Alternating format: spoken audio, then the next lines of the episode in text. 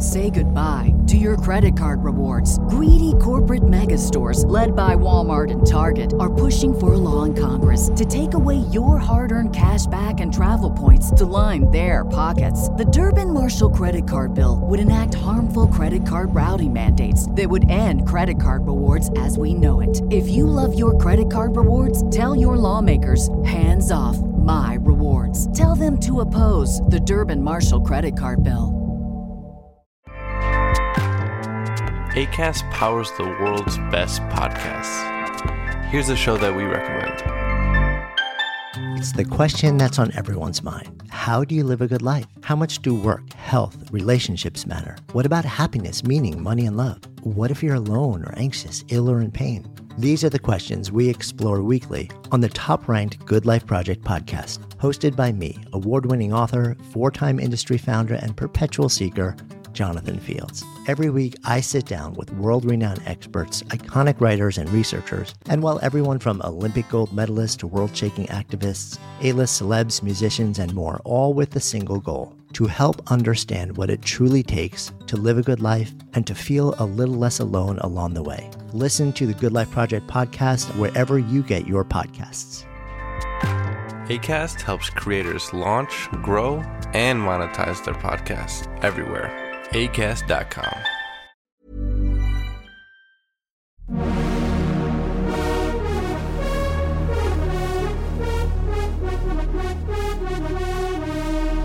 You're listening to Pop, the History Makers, with me, Steve Blame.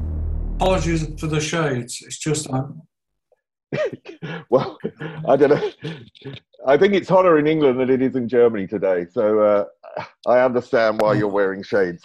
Listen, um, uh, this this might be a weird opening question because I really want to uh, go back a little bit. I mean, a little bit, really, into your childhood because you're the definition of a post-war child. You were born a month after the Second World War, and Yeah, um, a, bo- a boomer.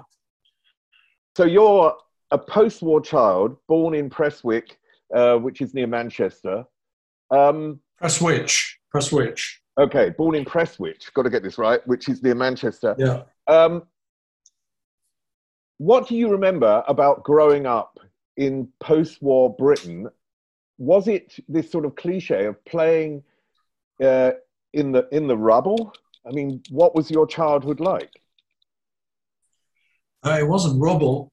I think we were we were sort of somewhere between working class and middle class. So we, we there was no rubble where we were. There was uh, there were garden. There was a garden. So I spent a lot of time in those never-ending summers in in my parents' garden, knocking balls against walls. Wanted to be a tennis player and uh, running around and running off down the street on my bicycle to meet friends and, and stuff. Uh, but no rubble. Rubble Well, it- came when I went to college, but no rubble where I was brought up. Were they a musical family?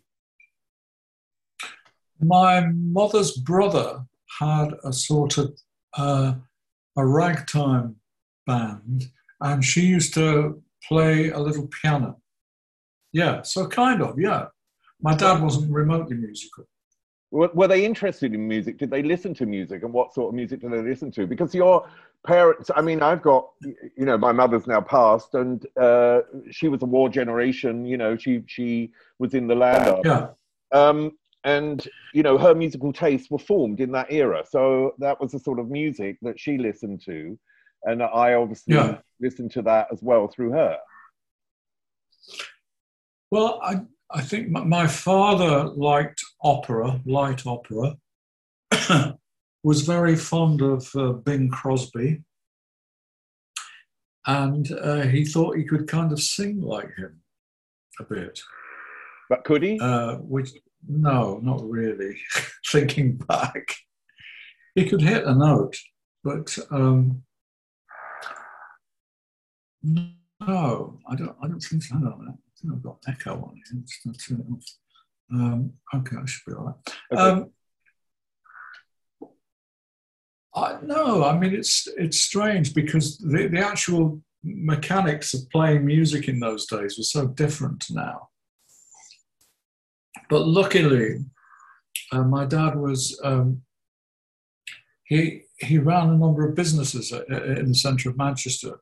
He sold uh, records, record players, tape recorders, TVs, cameras, and so on and so forth. So he he um, he had the latest version of whatever crap equipment was around those days. Um, did that and, fascinate you back then? Yeah, it kind of did because it was a sort of magical cupboard with, um, you know, if you open the cupboard, there was a sort of magical turntable with knobs and things that you could turn. I never dared really mess with them till I was over, yeah, probably about 14 years old because I didn't know how to work them. Um, but it wasn't a very musical family. I mean, as I recall, we didn't actually spend a lot of time listening to music. Not really.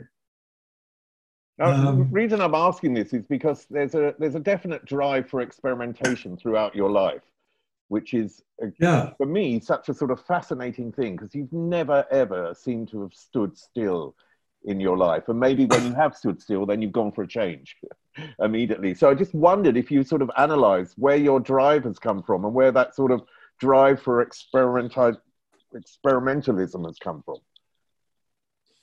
I think probably more than anything else, it was it was later on um, because my father, you know, like many fathers, was was hopeful that I could go into the family business and become a businessman and manage the various shops that he had in town. Uh, and I used to, you know, to be honest, I used to go in on Saturdays to help out sometimes. And I gradually became fascinated with, all the different facets of, of what he sold. Um, you know, one of the, he had a music shop um, called Hyams Harmony House, which I believe in the centre of Manchester. Uh, one of many music shops, um, but in the main shop it was tape recorders, radios, record players, records, and cameras, and just being behind the counter and actually, you know, taking people's cash and, and selling things very badly, I should add, I sort of vaguely got to know what all these devices did. And of course, you know, in those early years, I was listening to things like Radio Luxembourg and, and stuff, and the, everything kind of gradually connected. And I got to, to sort of fiddle with things. I was pretty good at taking things apart, but pretty bad at putting them back together. You know, that, that syndrome. Um, but uh, I think really that, that this drive to keep changing and experiment came about after spending a number of years at art college. We, you know, me and Lol Creme, we were both 60s art college kids. And that's where that came from. At that time, there was a there was a push to keep looking, keep searching. We had a very interesting tutor who whose sort of mo was was different to all the others. He would uh, he would run his fine art class in a very strange way. Um, he would first of all find out find out what you were good at, and if you were good at if you were right-handed and you were good at painting, he would make you paint left-handed, uh, but using charcoal instead of a brush. In other words, which sounds really bizarre, but what it does, it put, takes you out of your comfort zone and makes you try things that you never really wanted to try because there was no need. But what he was trying to say was if you try something different, if you keep looking for new ways to apply whatever talent you have, you may come up with something quite extraordinary that you may never have come up with if you'd done it the normal way. And occasionally one did not all the time, but it was something that's kind of stuck with me.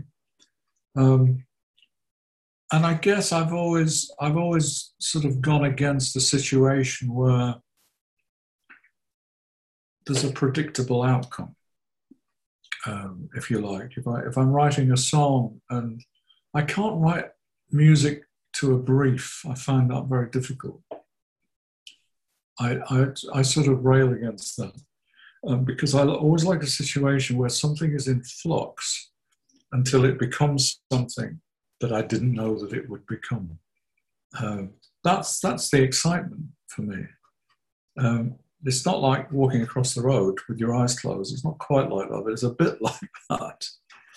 There always has to be a, a little bit of a little bit of jeopardy in there, a little bit of danger, because just going back to uh, what Bill Clark said, the, the art tutor, there may be something extraordinary just beyond your grasp that you may be able to grasp if you go about it this way. It's amazing. It sounds like, I mean, he installed in a way a philosophy into you, didn't he? It sounds like. Yeah, very much so. Excuse me. I mean, one thing about that type of uh, idea is that not only is there nothing without risk, but failure is part of risk.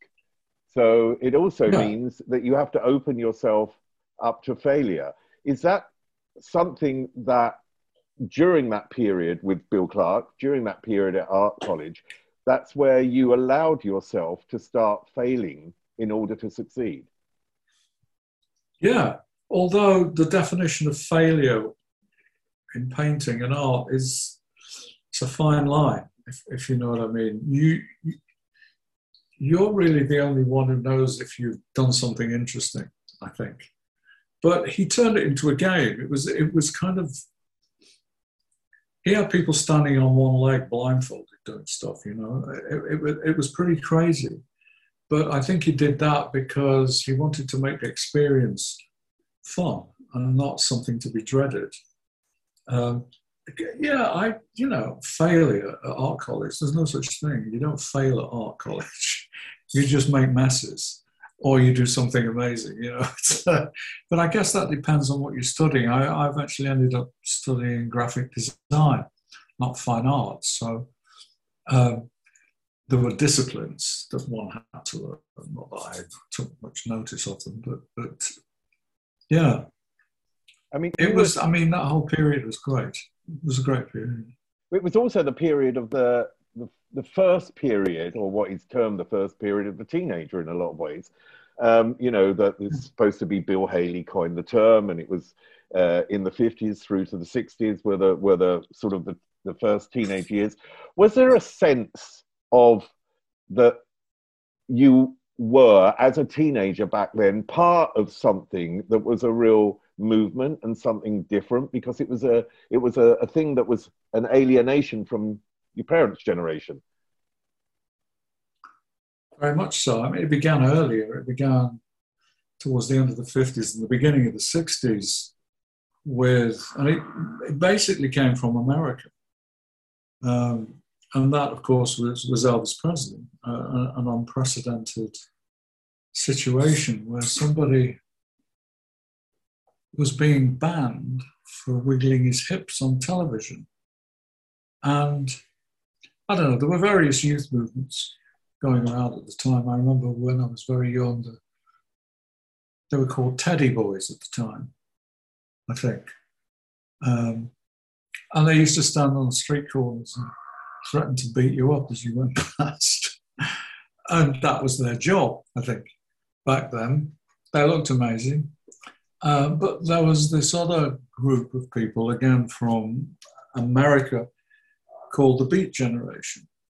And those of us who had any kind of art, artistic bent, were kind of drawn to that particular tribe as opposed to the Teds, you know.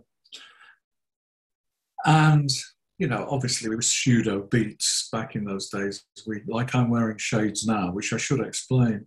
My office is in a conservatory, so it's incredibly, incredibly bright. So I'm not being posy.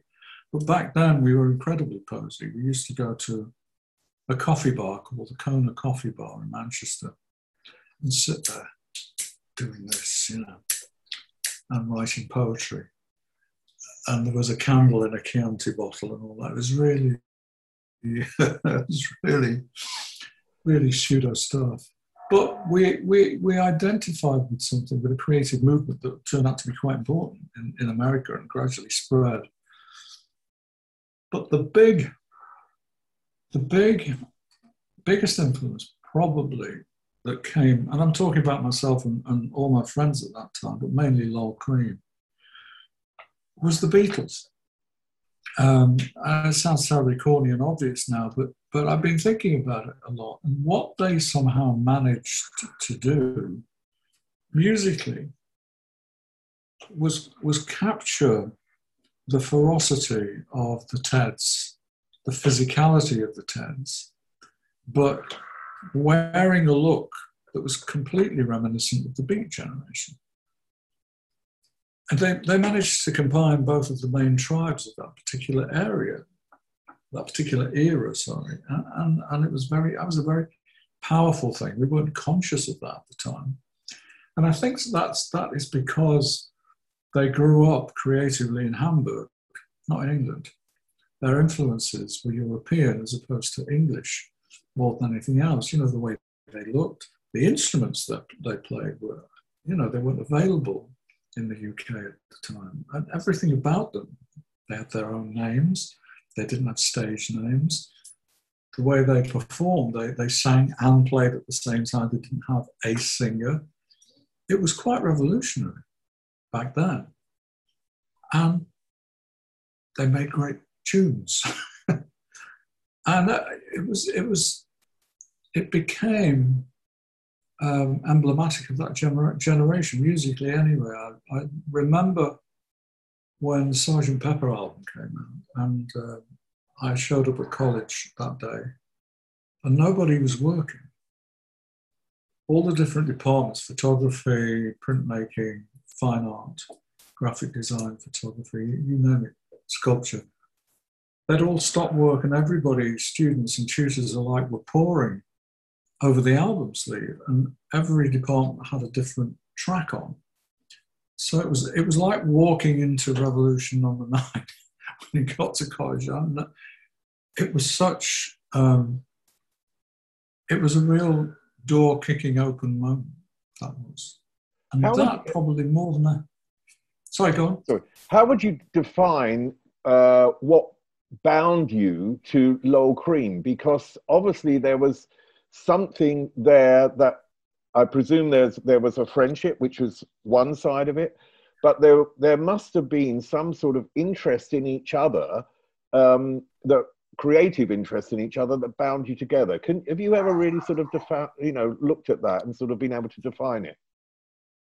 Well, he played guitar. I mean, in those very early years at art college, we were both trying to play things. I tried guitar. I tried. I was in a band, terrible, hopeless band called Group Seventeen.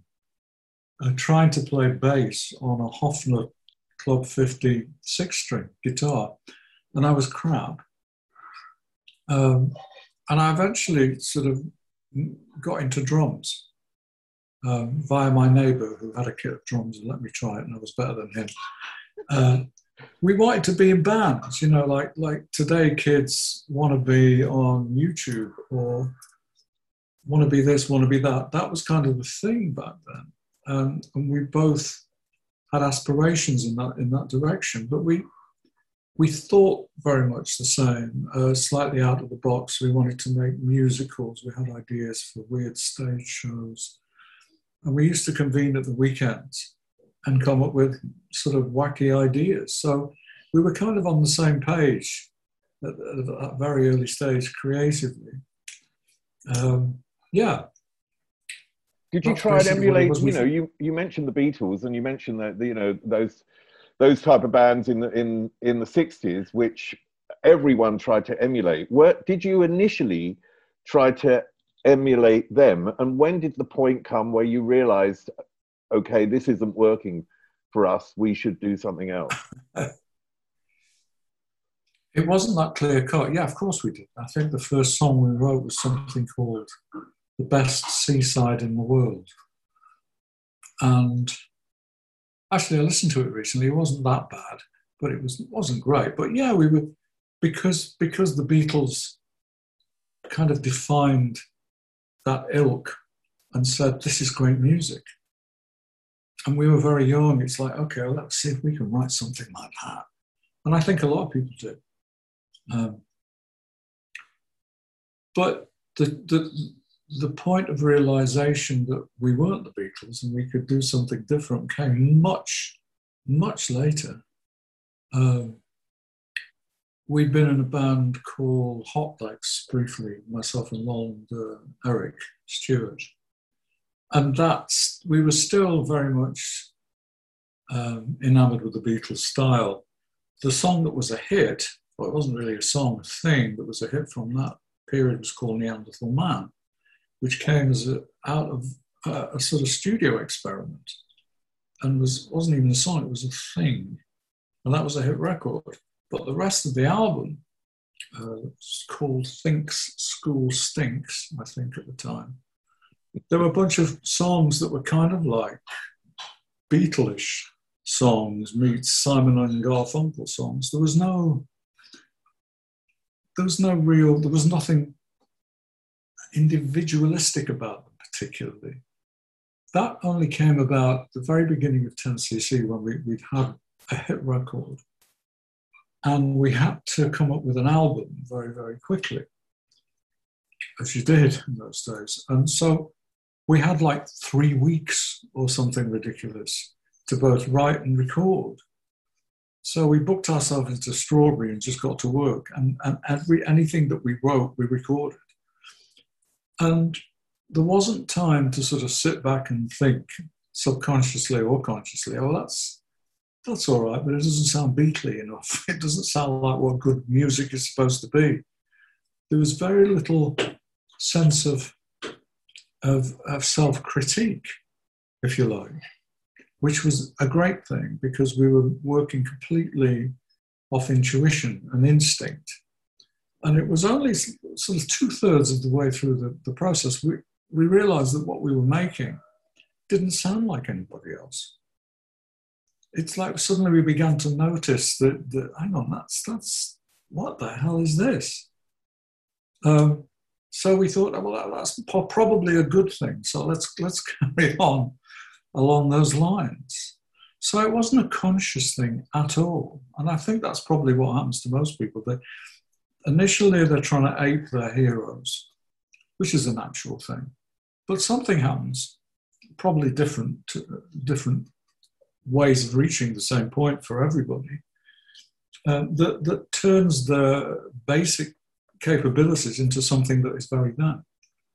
And that's kind of what happened. We became, we became the result of these four people working together in, in a hurry. How did that? How did that actually work? Because it's it's always you know, whenever I read or, or watch something about 10cc, there's always the talk of the, the two almost separate entities, you and Lol on one hand and the other two on the other, and that you're the experimental ones. What yeah. interests me is whenever I look at the, the track listings and I look at who wrote what and so on, it yeah. seems like two, are, sometimes three, but often two are credited and two are not credited which seems a little bit odd when the contribution between the four is on the whole track. So maybe the question, first question is how does that work? Who gets a credit on a record? How does that work? And secondly, what was the reality of working together and the contribution of each person? Good question. Who got the credit? You mean under the title on the single, etc. Yeah, exactly. That's that's basically whoever wrote it. Whoever wrote the song. Normally, what would happen is we would go off into our, as you quite rightly suggest, two groups, myself and Lol and Graham and Eric, and we'd write something and then we'd bring it in and offer it up. Um, and nine times out of ten, yeah, that's that's interesting. Let's record it. And and, and it's it was more in, should we say, the production and arrangement um, side of turning a, a, raw song into a piece of recorded material that everybody chipped in. And of course, it can change shape a little bit uh, in that process, but they didn't actually change shape that much. All that happened was we found the best way of interpreting a song using all our collective talents. That's how it, that's how it worked. Um, it was interesting, and it, it the same pretty much for, for who performed it, who sang it. Everybody got a shot uh, to sing the song, and if they weren't good enough, the rest of the band would hold a sign up saying next. And then Graham would go in and try it. If he wasn't good enough, Eric would try it. And it, it became obvious um, who should be singing the song. So it was, it was very democratic because the thing that led the process, which thinking back was an unusual process, was making a great record. That was it. That was all that really mattered. But we kind of went about it in a different way. Most people back then used to record a bunch of backing tracks um, for however many songs they'd written, and then gradually work on top of it, add a guitar to this one, guitar on that one, gradually move through the layers. We didn't do that. We worked on one track at a time. And, and, and if we had a sound in mind that worked, we, we,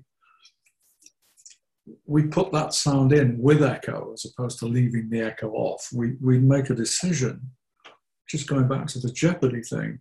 We like the echo, the echo stays, that will take us to somewhere else. So we were, we were crafting it based on each layer of performance that we added to the track.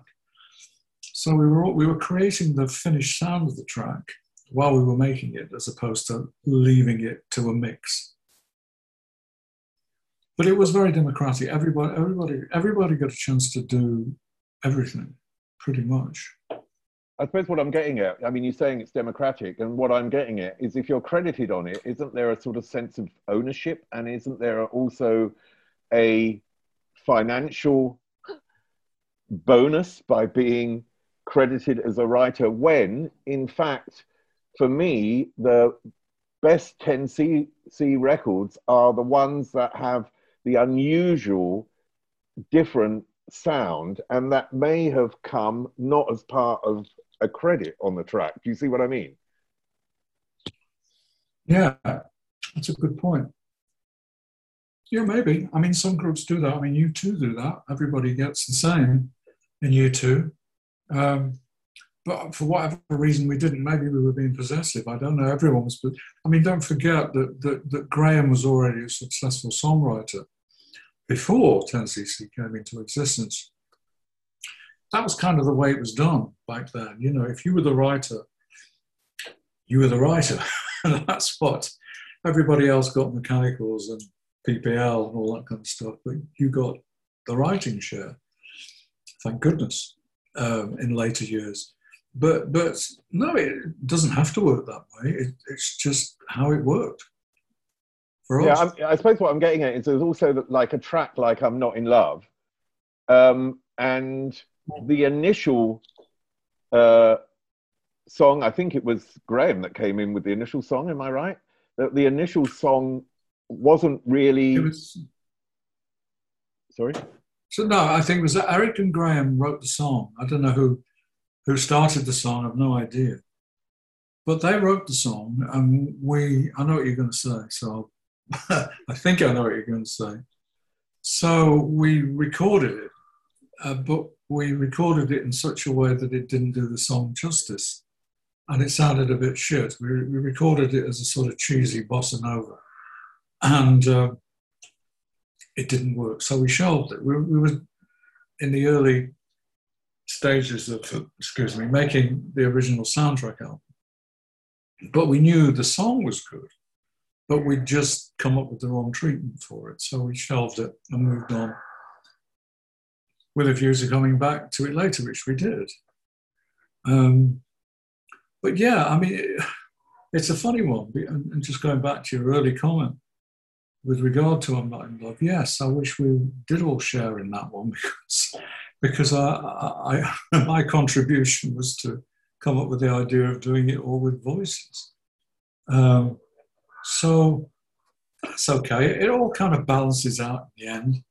Um, but as these situations often are, the idea of doing it all with voices was essentially it was a de- it was it was like out of desperation, and it was like, well, what, what's the most outlandish thing we can do with this? Uh, excuse me, why don't we try all in voices that never end? pause, silence, a beat.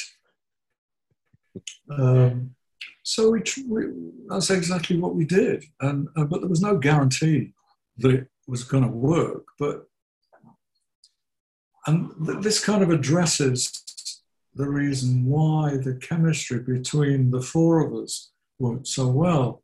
In a sense, uh, Eric and Graham are a prime example of classic songwriters. Their, their aim has always been to come up with the great song. Um, and that is the target. That is, that is what they're trying to do.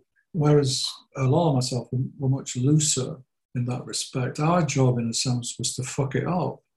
Uh, our job was to say, no, but seriously, it's it's you know it's to stand on one leg with a blindfold and come up with something that you're not going to expect. Um, and the two sides complemented each other very well. In that, if something was too straight and too obvious, we'd add something that made it go in the other direction. And likewise, if, if we'd come up with something that was too wacky and too out there, they'd apply their talents to just twisting it back a little bit. And I think, I think that's why the, the band was successful, um, because it was a combination of both those attitudes, really.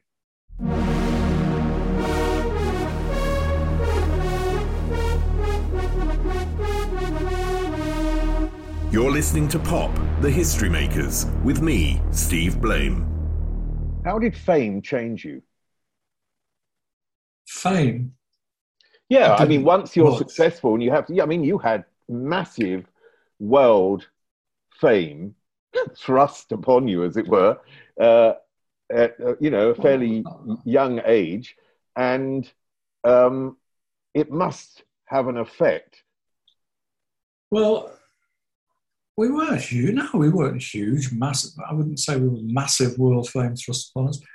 What here's okay. What I remember about fame is uh, both Lol and myself went out and bought cars, as you do when you're about you know 25 or whatever it was we were. We bought two white spanking, brand spanking new Lotus Plus 2 S cars and you know, driving along the crowd. And, and I remember I pulled into a local garage, the one I used to go in with my old crap blue Hillman Imp, filled up with petrol, and promptly locked myself out of the car. My keys in. It's as if saying, just watch it, son.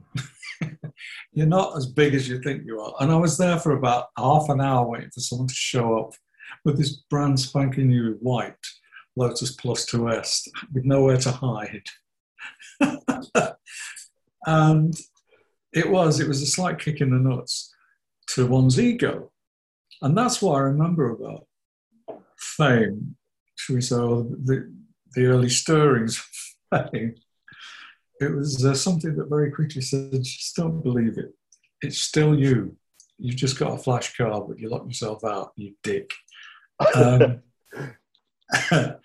so, yeah, no, I mean, not. I hasn't changed me a, a great deal. I think let's call it success. Let's not call it fame. I think as the, as the band grew from that point, I mean, we had some hits quite early. And we did quite well. We, we were never enormous in America, for instance. We, we, we toured there a few times. But the problem we had as a band, we were essentially a studio outfit. You know, we, we, we, we sort of translated to the stage, but we were never that comfortable there. Um, we didn't look the part, really, as a unit. Some of us looked okay, and some of us were comfortable, but it, was, it, it didn't gel as a live thing other than the sound. And that was gradually becoming more and more important at the time. And um, we were becoming aware now, because we'd signed with a big label, we'd moved on from a small label to uh, a larger label, Phonogram. And there was a bit of pressure, you know, in, this music that you made is is successful. So perhaps when you're making your next record, you should be thinking of doing a song like this, or maybe one of those, and a funny one, and a long Godley Creme one. You know, that kind of preemptive process was was coming into the mix, and it was it was it was a bit uncomfortable for myself and Lol, particularly for me, because it, that element of jeopardy was gradually being eroded. It was like um, I'm having to write to brief now. We need a funny one. Okay, let's go away and write a funny one. I'm not in a funny mood, you know. And of course, we had a road crew, and we, you know, we had tours lined up, and there was, in other words, we had responsibilities, which crept up on us uh, to, to a degree, and that became uncomfortable. You know, I don't want to sound like a spoiled brat, and I'm not moaning about it. It's just that, that what drove me, as you rightly said, was was the need to keep changing and trying new stuff. That was that didn't quite fit the mold anymore. That wasn't the mold. That wasn't what we were doing. We we created a, a successful beast. So our job was now to keep it successful. Um, I've, I've, always thought about the music industry in, in terms of they're the, they they were in that era particularly the gatekeepers, uh, you know, the people in the record companies. But why would they know any better than the musicians making the music? Probably because they were the labels and they represented and released artists many, many different artists. And they, I imagine, analyzed how and why some artists were successful and why some artists weren't quite so successful. But I think the one thing that made us stand apart from that syndrome was the fact that we, we weren't operating out of London, which was the main the main sort of center of the music business, both in terms of talent, recording, and labels. We were, we were up in the north of England in our own little studio, and therefore the label kind of felt that what we were doing okay already was, was successful, so they didn't come down to listen that often. So we were pretty much left to our own devices because that was seen and actually was part of who we were. Um, but that was that was gradually changing. Everything was changing, and um, as I said, there was a certain amount of pressure, and we were changing as people. You know, we we were we, you know, I got married, Lol got married. Um, we we we began to understand the world a little bit more outside the studio environment. We, we were developing as people, and our tastes were changing. Um, and I think that that that sort of impacted in, into what the group was coming or what it what it could be or what it couldn't be. And there was a point where it ceased to work, where I don't know, Lol and I were hankering after doing something experimental. So we'd, we'd invented this musical instrument or device that plays the guitar in a different way called a gizmo. And we wanted to try it, so we booked three weeks in Strawberry Studios to, to give it a shot to see what it was capable of. And we found that that process was far more satisfying than what we'd recently been doing with 10cc. And this was, this was just as we were about to go into pre-production for a new 10cc album. Uh, and okay, so we, we'd done that. We were buzzing about that and we weren't sure what to do about it. Um, and then we were due to go in to start recording a 10cc album. And, and we went down to the studio to hear a song that, uh, that Eric and Graham had written um, to be included on the new album. And we didn't, we didn't like it. We thought it was we thought it was lame, Um, so we said so. and, you know, it was, and it was like, I don't want to do this anymore. It's, I mean, saying it now, it sounds like a bunch of spoiled kids. I don't like it, so I'm not going to do it. You know, it's, it's, and it probably was to, to a degree, but as you know, what drove us and what drove me was continuously moving forward and trying new stuff and not resting on your laurels. And this felt like laurels. It felt. It us. sounds to me like becoming an adult. Do you know what I mean? Being able to yeah. say what you want and what you don't want in a way. So maybe yeah, that, uh, you can see that in a completely different way. Yeah. Well, it, that's how it impacted on on on what we were doing at the time. It, it somehow it, it it wasn't about. It ceased to become art. It was it was more about commerce. I think at that point, um, and we didn't. I didn't want that anymore. Um, so you know, the nuclear option happened, which was which which was a shame. But I think it's you know, I mean, looking looking past it now, I, I, think it may be because partially we were, we were, from the north of England where it was all, all one for all and all for one. We're all together, lads, you know, against the world. And that changed somewhat. I mean, other bands, contemporary bands like Roxy Music, who, who uh, were friends of ours, they didn't do that. Was, they had a much more sophisticated arrangement. If somebody wanted to do a solo project, they went ahead and do it. And, and the organization accommodated that situation because they knew that they would learn something and bring that back to the table for the for the main event. You know, so but that couldn't work here for, for whatever reason. We were presented with the situation no, you can't bugger off for six months and do your own thing. We've got a tour coming up, any record expected. You're either in or you're out to boil it down to, to something that simple. So we decided to be out. Yeah, that sort of threat never works, does it? It's always a, the, the threat where you can't go along with it if you're given that ultimatum. Yeah. Um, it wasn't it wasn't that black and white, but that right. you know, in a nutshell, that's that's really what it was.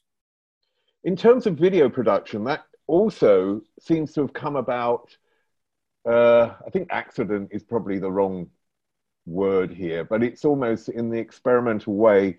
You make an Englishman in New York the video, and then s- suddenly you become video producers yourselves. Um, how did that really happen? Well, our first, um, strangely enough, our first sort of run in with, with pairing music with pictures was nothing to do with us in a sense, other than that, a small section, instrumental section of the Consequences album was used on a Benson and Hedges cinema commercial and used extremely well. So initially, we, we were providing music for pictures. Um, how it happened was we, we were still with, I think we were with Polydor now, but you know, obviously in a, in a, vastly smaller capacity than 10cc, I don't think we'd had a hit record uh, as yet. And we'd written and recorded this song called An Englishman in New York. And we weren't a touring band, there was just myself and Mo Creme, and we no, had no intention of becoming a touring band. So we figured maybe the only way to do it is to make some kind of a film, short film. They weren't called videos in those days. They didn't really exist. The only time you get to see a piece of music film was usually on, was either on Top of the Pops, where the band couldn't show up, or on the old grey whistle test, where, for the same reason. So someone would make a weird little film to go with that piece of music. And we figured that was the only way to promote it. So we, we, we drawing on our previous artistic lives, college, uh, and a, an innate desire to become filmmakers one day, we sort of cocked up an eight frame storyboard and took it to the label, uh, saying, We want to make this film, you know, expecting to be kicked out the door. But they said, Yeah, that's a good idea. But you have to work with a, a director because you've never done it before. Which, you know, obviously was, was, and, you know, we didn't know a video camera from a film camera, really. But in those days. So we did. Um, and we found the experience utterly thrilling. Uh, of course, we were the artists, um, but it was our idea, and we had ideas of how the idea could be improved.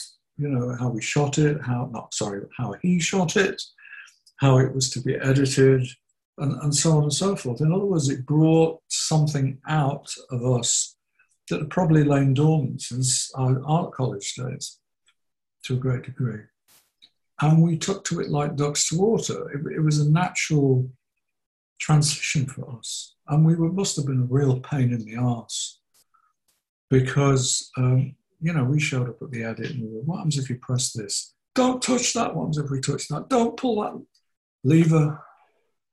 We were, and the, the actual edited things, thing in the end is it's a bit of a mess looking back on it, but it does show that we weren't afraid to try things. And luckily enough, the director was, um, his name will come to me in a minute, um, was open enough to, to understand what was going on and allow us to try things, you know. And as it happened, the finished thing and the song was a hit in Europe. It wasn't a hit in, in the UK, but it was a hit all over Europe. Did being um, artists um, yes. help you actually work with artists when you were making videos for you know all these great artists during that era? I think that is one of the reasons why we were successful in the media because at the time, at the very beginning of the music video years, there weren't that many people directing videos, particularly in the UK.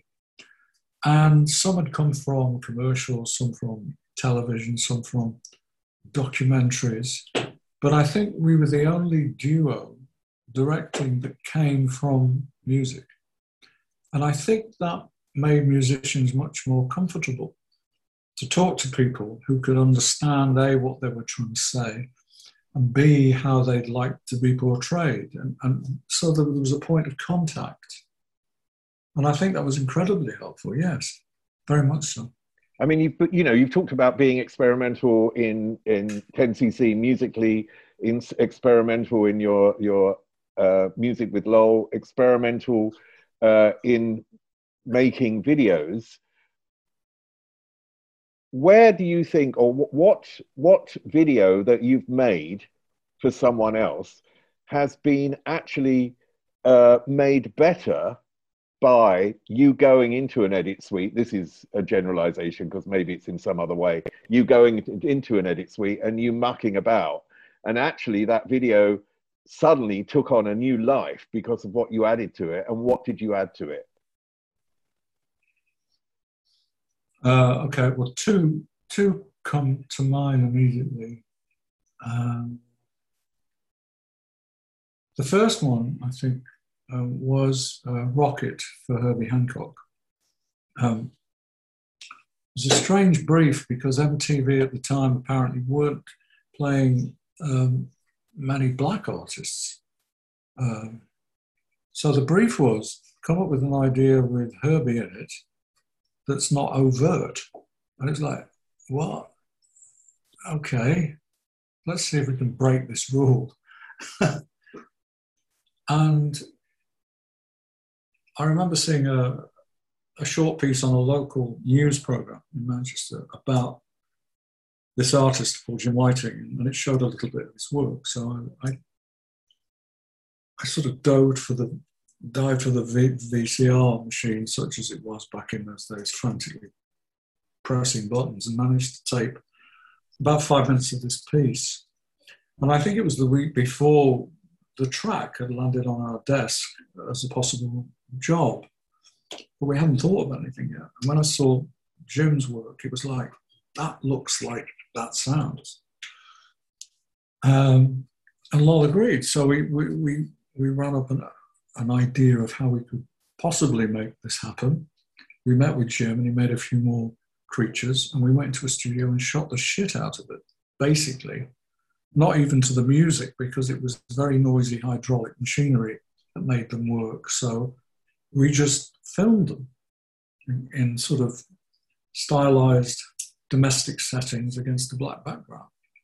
We hadn't a clue how it, it was going to slot together, but we knew, knew in, in our bones that this stuff would work.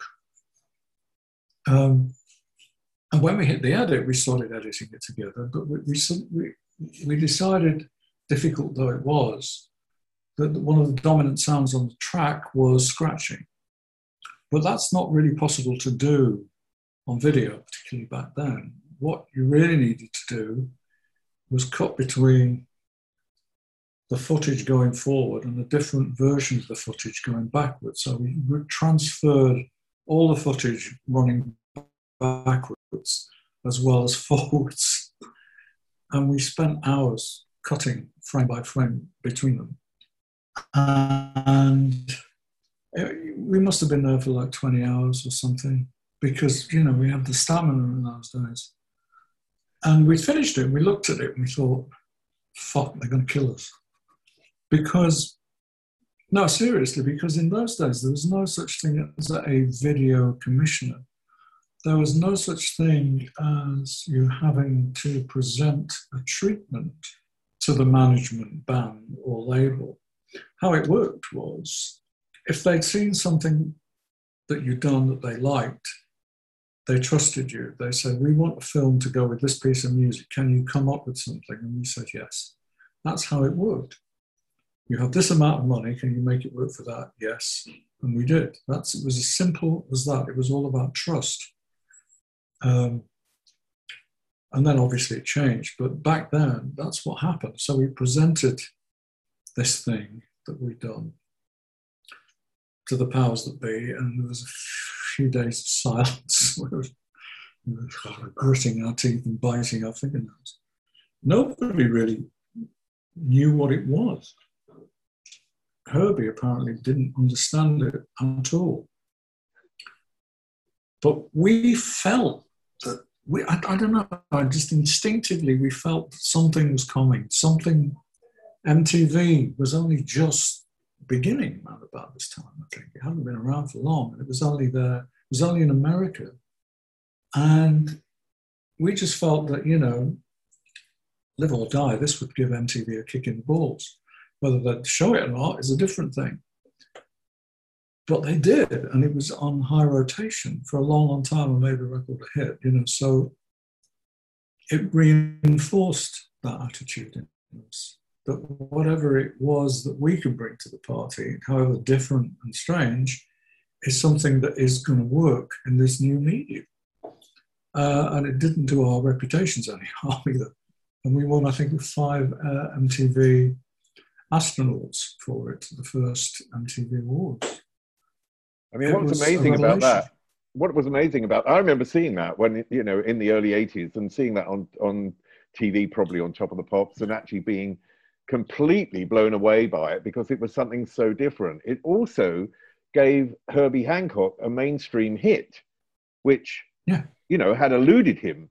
Uh, so yeah. th- you know this showed really the power of video. But one thing that I think you've always done, which I found fascinating, is almost you've led technology.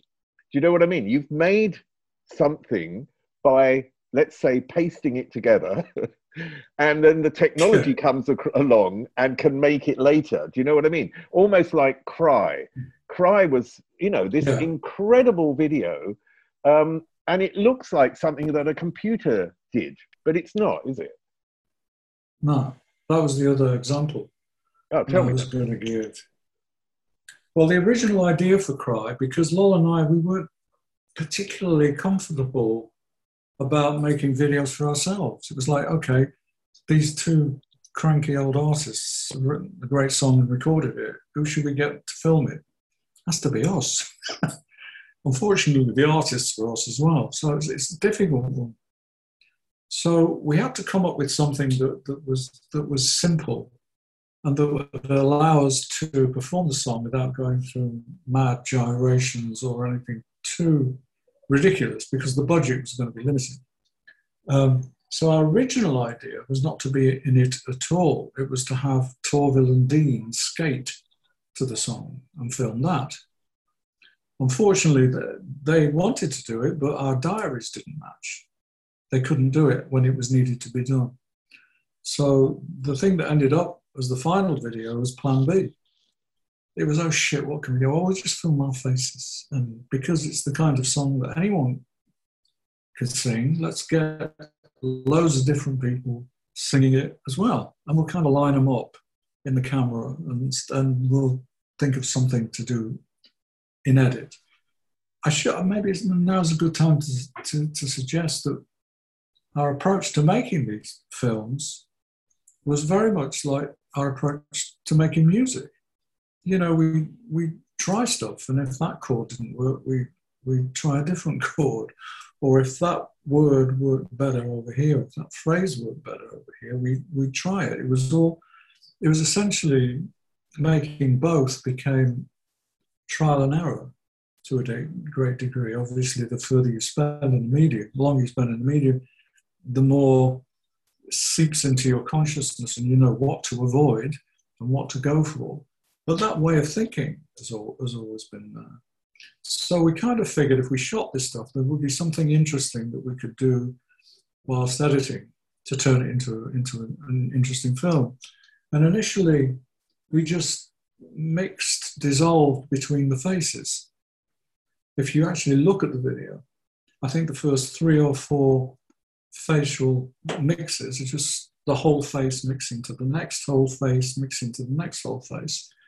It's only from about four in the the faces began to, and I use the word loosely, morph from one face to another. And that was because we thought, I didn't, that looks a bit shit. What about, why don't we try a wipe? Now, a wipe is a very simple editing tool which can open open from the middle as a circle revealing whatever picture is underneath, or wipe from the top to the bottom, the top down, or this way or that way. But you can also have it with a soft edge, so you can't actually see the old one going and the new one coming. So we, we tried that, and it was like bang, shit.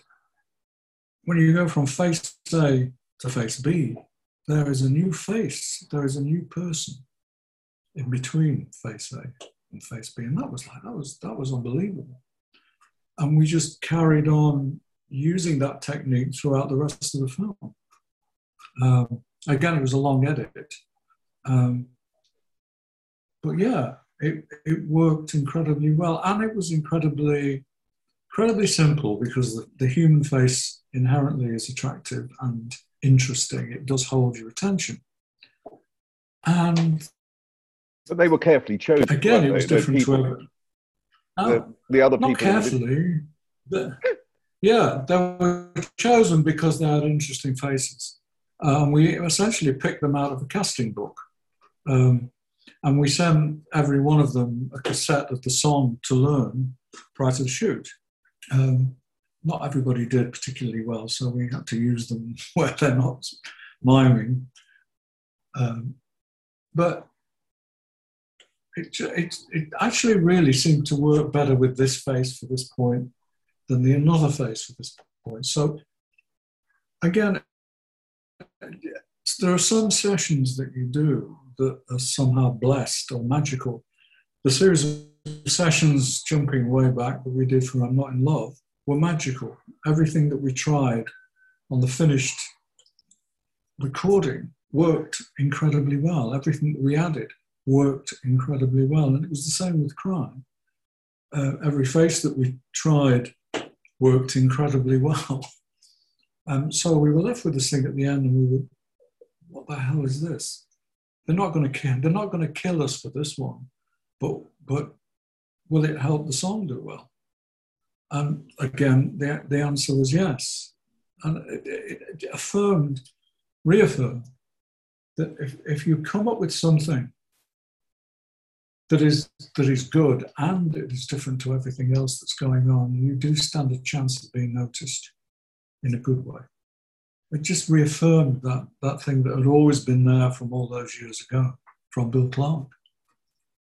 Many uh, artists that I've talked to are who have a long history uh, and who have uh, a success in the past are often very rooted in the past. But this is something, I mean, you've just, it's not long ago you did your first solo album. You are still yeah. rooted in experimentalism. When we met at the Reeperbahn Festival a few years ago, there, you know, you had this uh, app uh, which was also an experimental uh, app. Um, yeah. And it's there's been a massive development in your life, and although you have your successes, um, you are still like active and in the present, which is very unusual, I think, in the music business. It's not that many people who have had a long career who still have that. So, what do you strive for today? What did you strive with muscle memory? What do you look for today? Uh, again, it's, it's an intuitive thing. I look, I mean, the whole muscle memory project was was experimental in that I was I ended up working with people who I'd never met. I don't know if you know anything about the history of it, but but because my only musical instrument, the only instrument I could play is drums, which isn't the best instrument to write songs with. So once I decided to make a record, um, I had to find people I could write with. Um, so I, I put an ask out there on Pledge Music, asking people to send me pieces of instrumental music that they thought I may be able to turn into songs. You know, I thought I might get 40, 50. I got 286 pieces of music, which is nuts.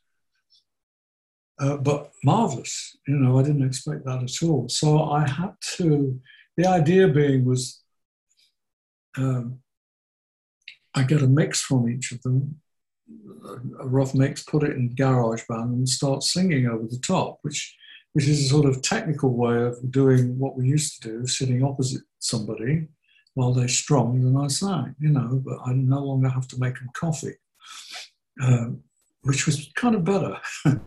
and it worked incredibly well. I, I, there was a precedent a few years earlier, a couple of people, again, I didn't know had sent me pieces of music for that very reason and asked me to write a song over each of them. And both turned out very well, ended up on the album, as a matter of fact. Um, but I found it, I found it exciting that the discipline of having something that not only was written but was recorded. Um, and that really worked well for me. I could sit at home and just try things, however outlandish, until I had something that I liked. And all I really did was go through the 286 pieces of music and whittle them down until I had 12 tracks that I felt I could work with. And then I tried things and found that I could and, and finished each one. But, but I, it was the beginning of the project, I wasn't consciously looking for any particular style of music. I was I was hoping to tap into the wellspring of talent that was out there. People, you know, recording on laptops in their bedrooms and garages and on buses or whatever. But again, it was the, it was the element of the unexpected that, that attracted me. This is I like this. That was really interesting. Can I come up with anything that would work for this? I didn't. I didn't want to play safe. I didn't want to want to come up with, you know, sort of something that lasts three and a half minutes on an acoustic guitar, and it's lovely. You know, make some fucking noise and send it to me. It was, it was, it's the challenge, always the challenge that, that, that, that is exciting. And I actually didn't know that it would work as a cohesive album till we started to put the track listing together. And it did, strangely enough. Um, and I was very pleased with the result. It, it is quite a contemporary sounding album because most of the people who I work with were way younger than me. Um, and I've only ever met one of them. That's amazing. Still. Listen, Kevin, I just want to say finally, uh, thank you for the interview. But more than that, I want to thank your art teacher because I think he installed something in you which has actually given all of us some amazing pleasure over the years. So uh, thank you again. That's very, that's very kind. His name is Bill Clark. yeah. Thank you, Bill. Thank you, Bill.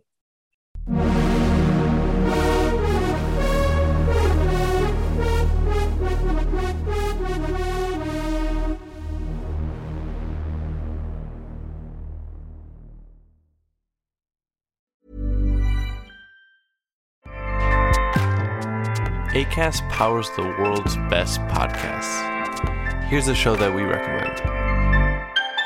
It's the question that's on everyone's mind. How do you live a good life? How much do work, health, relationships matter? What about happiness, meaning, money, and love? What if you're alone or anxious, ill or in pain? These are the questions we explore weekly on the top ranked Good Life Project podcast, hosted by me, award winning author, four time industry founder, and perpetual seeker, Jonathan Fields. Every week, I sit down with world renowned experts, iconic writers, and researchers. And while everyone from Olympic gold medalists to world shaking activists, A list celebs, musicians, and more, all with the single goal to help understand what it truly takes to live a good life and to feel a little less alone along the way. Listen to the Good Life Project podcast wherever you get your podcasts.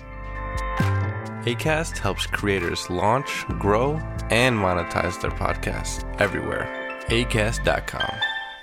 Say goodbye to your credit card rewards. Greedy corporate mega stores, led by Walmart and Target, are pushing for a law in Congress to take away your hard earned cash back and travel points to line their pockets. The Durbin Marshall credit card bill would enact harmful credit card routing mandates that would end credit card rewards as we know it. If you love your credit card rewards, tell your lawmakers hands off my rewards. Tell them to oppose the Durbin Marshall credit card bill.